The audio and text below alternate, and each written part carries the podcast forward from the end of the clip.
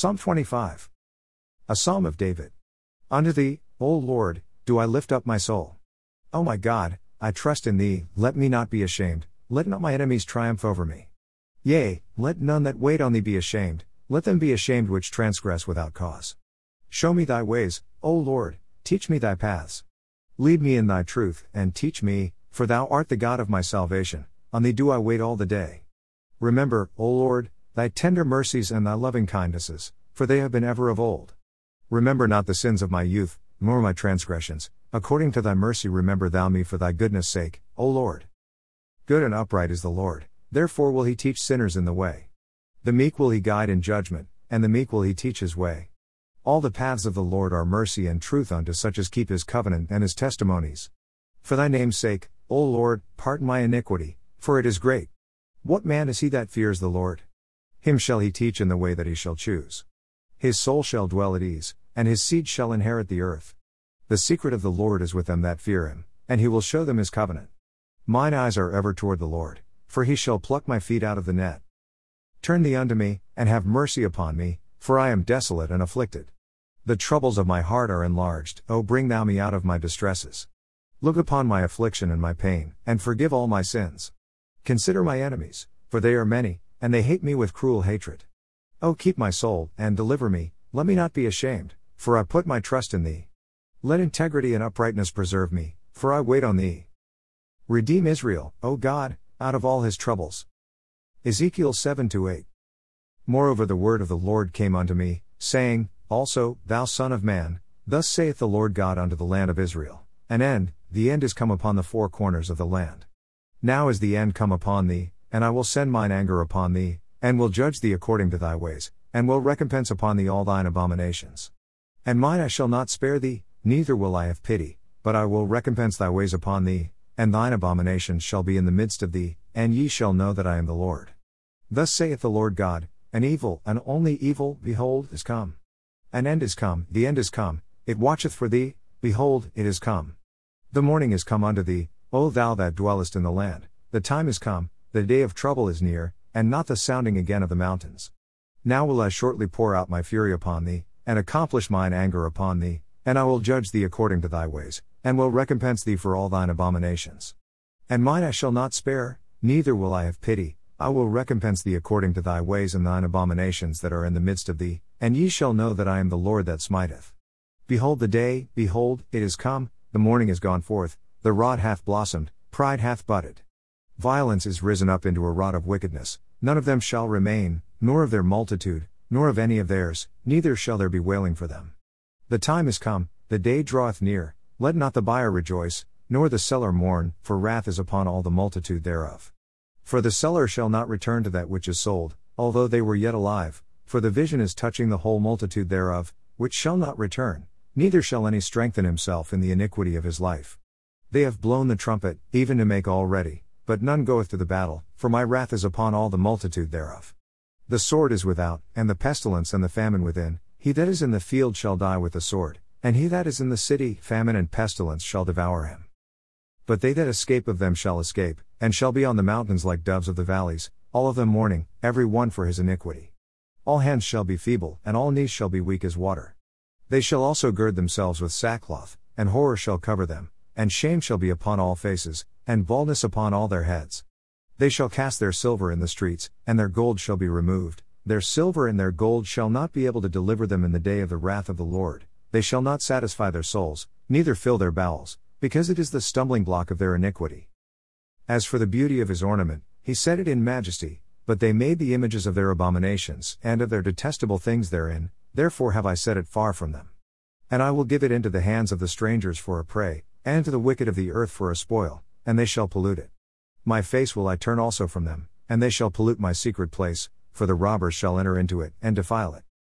Make a chain, for the land is full of bloody crimes, and the city is full of violence. Wherefore I will bring the worst of the heathen, and they shall possess their houses, I will also make the pomp of the strong to cease, and their holy places shall be defiled. Destruction cometh, and they shall seek peace, and there shall be none.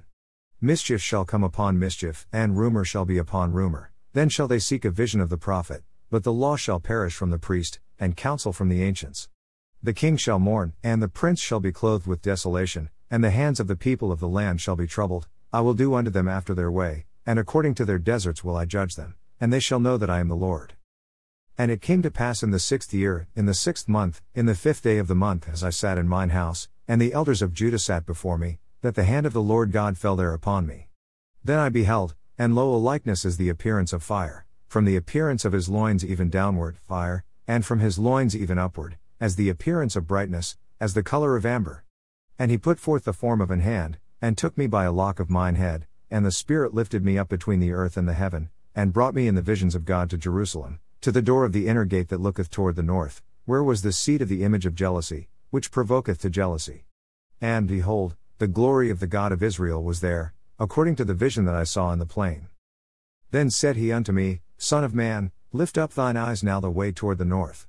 So I lifted up mine eyes the way toward the north, and behold northward at the gate of the altar this image of jealousy in the entry. He said furthermore unto me, Son of man, seest thou what they do? Even the great abominations that the house of Israel committeth here, that I should go far off from my sanctuary. But turn thee yet again, and thou shalt see greater abominations. And he brought me to the door of the court, and when I looked, behold a hole in the wall. Then said he unto me, Son of man, dig now in the wall, and when I had digged in the wall, behold a door. And he said unto me, Go in, and behold the wicked abominations that they do here. So I went in and saw, and behold every form of creeping things, and abominable beasts, and all the idols of the house of Israel, portrayed upon the wall round about. And there stood before them seventy men of the ancients of the house of Israel, and in the midst of them stood Jaazaniah the son of Shaphan, with every man his censer in his hand, and a thick cloud of incense went up. Then said he unto me, Son of man, hast thou seen what the ancients of the house of Israel do in the dark, every man in the chambers of his imagery? For they say, The Lord seeth us not, the Lord hath forsaken the earth. He said also unto me, Turn thee yet again, and thou shalt see greater abominations that they do.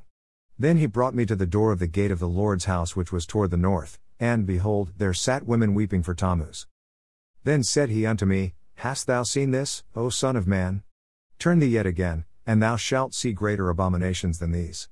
And he brought me into the inner court of the Lord's house, and, behold, at the door of the temple of the Lord, between the porch and the altar, were about five and twenty men, with their backs toward the temple of the Lord, and their faces toward the east, and they worshipped the sun toward the east. Then he said unto me, Hast thou seen this, O Son of Man? Is it a light thing to the house of Judah that they commit the abominations which they commit here? For they have filled the land with violence, and have returned to provoke me to anger, and, lo, they put the branch to their nose. Therefore will I also deal in fury, mine eye shall not spare, neither will I have pity, and though they cry in mine ears with a loud voice, yet will I not hear them. Proverbs 16. The preparations of the heart in man, and the answer of the tongue, is from the Lord. All the ways of a man are clean in his own eyes, but the Lord weighs the spirits. Commit thy works unto the Lord, and thy thoughts shall be established. The Lord has made all things for himself, yea, even the wicked for the day of evil. Every one that is proud in heart is an abomination to the Lord, though hand join in hand, he shall not be unpunished. By mercy and truth iniquity is purged, and by the fear of the Lord men depart from evil. When a man's ways please the Lord, he makes even his enemies to be at peace with him. Better is a little with righteousness than great revenues without right. A man's heart devises his way, but the Lord directs his steps. A divine sentence is in the lips of the king, his mouth transgresses not in judgment. A just weight and balance are the Lord's, all the weights of the bag are his work. It is an abomination to kings to commit wickedness, for the throne is established by righteousness. Righteous lips are the delight of kings, and they love him that speaks right. The wrath of a king is as messengers of death, but a wise man will pacify it. In the light of the king's countenance is life, and his favor is as a cloud of the latter rain. How much better is it to get wisdom than gold? And to get understanding rather to be chosen than silver. The highway of the upright is to depart from evil, he that keeps his way preserves his soul. Pride goes before destruction, and a haughty spirit before a fall. Better it is to be of a humble spirit with the lowly, than to divide the spoil with the proud. He that handles a matter wisely shall find good, and whoso trusts in the Lord, happy is he. The wise in heart shall be called prudent, and the sweetness of the lips increases learning. Understanding is a wellspring of life unto him that has it, but the instruction of fools is folly. The heart of the wise teaches his mouth, and adds learning to his lips. Pleasant words are as a honeycomb, sweet to the soul, and health to the bones. There is a way that seems right unto a man, but the end thereof are the ways of death. He that labors labors for himself, for his mouth craves it of him. An ungodly man digs up evil, and in his lips there is as a burning fire. A froward man sows strife, and a whisperer separates chief friends. A violent man entices his neighbor, and leads him into the way that is not good. He shuts his eyes to devise froward things, moving his lips he brings evil to pass. The hoary head is a crown of glory, if it be found in the way of righteousness. He that is slow to anger is better than the mighty, and he that rules his spirit than he that takes a city. The lot is cast into the lap, but the whole disposing thereof is of the Lord.